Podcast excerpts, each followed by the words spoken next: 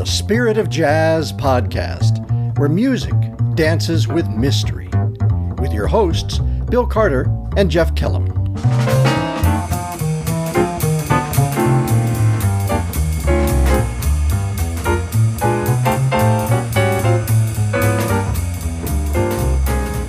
Welcome to the Spirit of Jazz podcast. This is Bill Carter, and I'm here with my friend Jeff Kellam. Say hello, Jeff Kellam. Hello, Jeff Kellam. We are glad that you have found us. This is a podcast that explores the spiritual dimensions of jazz and the ways that it can shape and direct our lives. And one of the things we're going to be talking about today is what the podcast is all about for us, as well as for you, the listener. The way to begin is by telling a brief story, a moment that happened on one of my tours with the Presbybop Quartet, my touring jazz ensemble. We had finished one of our concerts. The door of the minivan opened, and Ron Vincent, our effervescent drummer, climbed in. He was the last to arrive, and he was euphoric. We were hitting it tonight, he said, and I feel good. Tony Marino, our bassist of few words, smiled and added, Yeah, it was a great gig. We were winding up a week long tour of concerts, and I was feeling pretty fine myself, and very appreciative that I may be the only Protestant minister who takes vacation time to go on the road with his band. I thank them for making the trip. You know, Ron said, there's something profound about this music, something deeply spiritual. Bill, you should tell other people about it. so here we are on this podcast, thinking about jazz, reflecting on jazz, listening to jazz, and considering how it might be spiritual.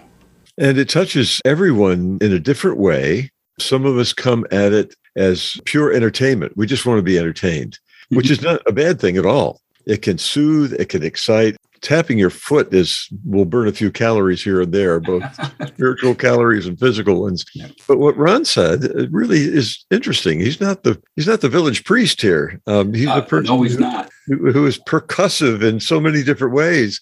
And for him to be touched in that way, Mike Carbone said similar things too. Uh, when Mike plays with Presbybop, playing saxophone, flute, and uh, all that whole array of horns, he's talked about being moved sometimes to tears by the music that Presbybop is playing. And that word spiritual can be a slippery word. I've never quite known how to define it. Uh, for some, it points to an emotional experience. It evokes responses ranging from pathos to ecstasy. And a soulful song can resonate with the broken heart. A freewheeling improvisation will evoke cheers. The skilled jazz musician can set the emotional thermostat of a room. People can be deeply affected, even strangely warmed. And yet, jazz has an intellectual component as well. Complex harmonies dance between tension and release. Melodies unfold over fascinating rhythms. Musicians in the groove embrace a long tradition of both practical wisdom and fiery emotion. So it's emotional and intellectual, connecting the head and the heart, and suggests a more inclusive way to plumb the depths of both heaven and earth. You know, the, the word spiritual, too, is um, if you take the word spirit piece of it, can be part of the secular world as well. I mean, we talk about school spirit, we talk about community mm-hmm. spirit. And mm-hmm. what that is, is it builds it's it's community. Right. Spirit joins us together. And, and, I'm not talking necessarily about Holy Spirit. I'm just talking about spirit is something we have in common right. that makes us feel part of something bigger than ourselves. And when that happens, it pushes us out of our little individualistic bubbles, doesn't it? Yes. And while this sense of community, community spirit is being built, it's always informed by the passion and the experience of the musicians. They are deeply immersed in and playing out of the whole jazz tradition with all of its theoretical knowledge. And you're talking about the uh, the technical aspects or the the intellectual aspects of jazz, which some of us casual listeners don't get. I was listening to uh, a recording of the BBC Big Band. Jiggs Whigham, I think is his name, um, and and he did a little bit of uh, music uh, theory uh, in introducing a particular piece by Count Basie, and he said that's all the music theory you're going to get tonight in this two-hour concert. And I thought, that's probably all I need.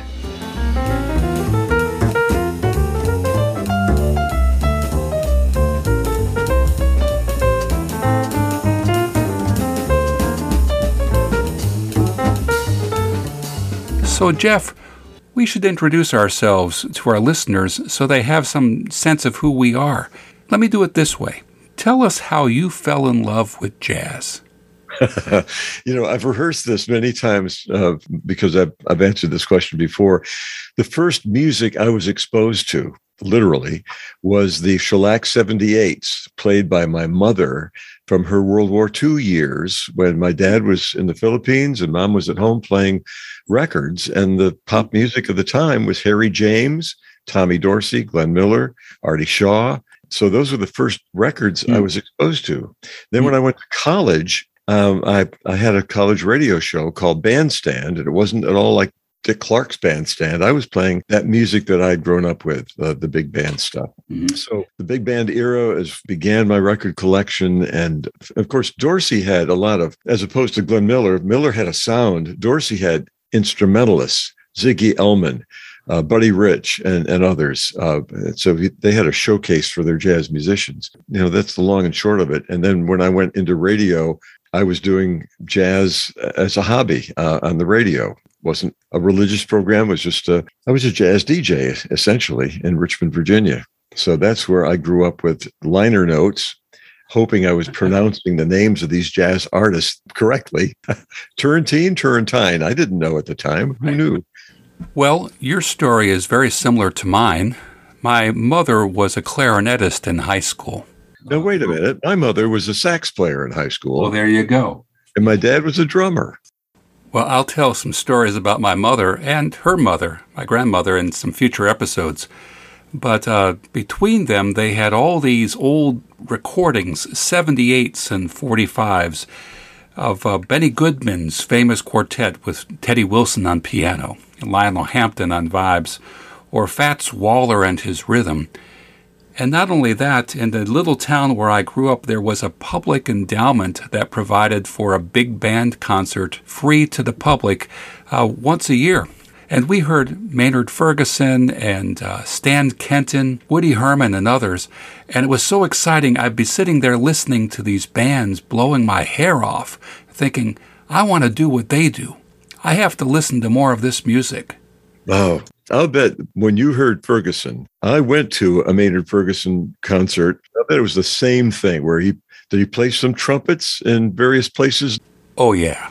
It was stirring, and what strikes me now is a lot of the people there probably didn't know how the music was put together, but they knew about vitality and life and energy and passion. And I think that's why they were there. Yeah. The musicians were playing at the top of their game, but there was this kind of sonic intersection of audience and performer, all focused and energized by this music. I've never forgotten it. It still moves me when I experience that today. Oh. So, if you're listening to this conversation, we invite you to take part. Uh, how have you encountered jazz? How has it brought you alive?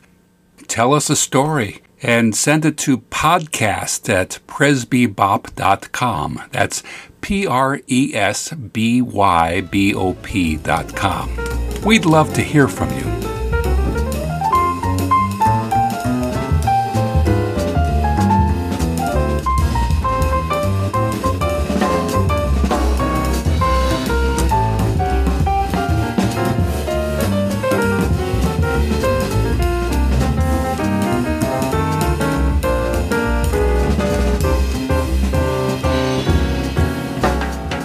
You know, Jeff, if jazz is spiritual, it's not merely because it has the power to lift us off the ground. Sometimes the music meets us in the thick of our circumstances and brings us life. Yeah. I think of a saxophonist who sat in with us one time with our band. We were playing in a church and he wasn't particularly comfortable with that, but he said afterwards with a smile, I guess I have a ministry of raising the dead. Isn't that what we want? I think of the old words of the ancient Saint Irenaeus the glory of God is the person who is completely alive. Yeah. In future episodes, we look forward to having this conversation with you. How might music awaken, enrich, and empower our lives? And how might it direct us toward acts of love, justice, and mercy? That's what this podcast is all about.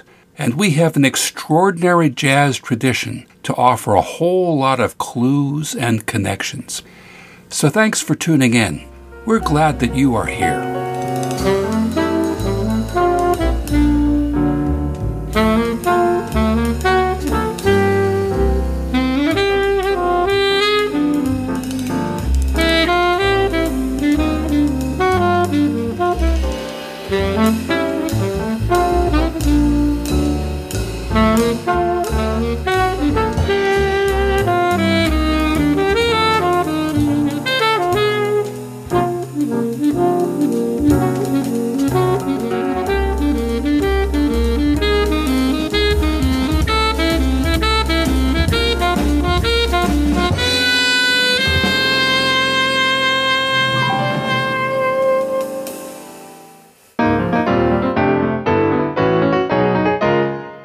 Thanks for listening to the Spirit of Jazz podcast. This is a production of Presbybop Music.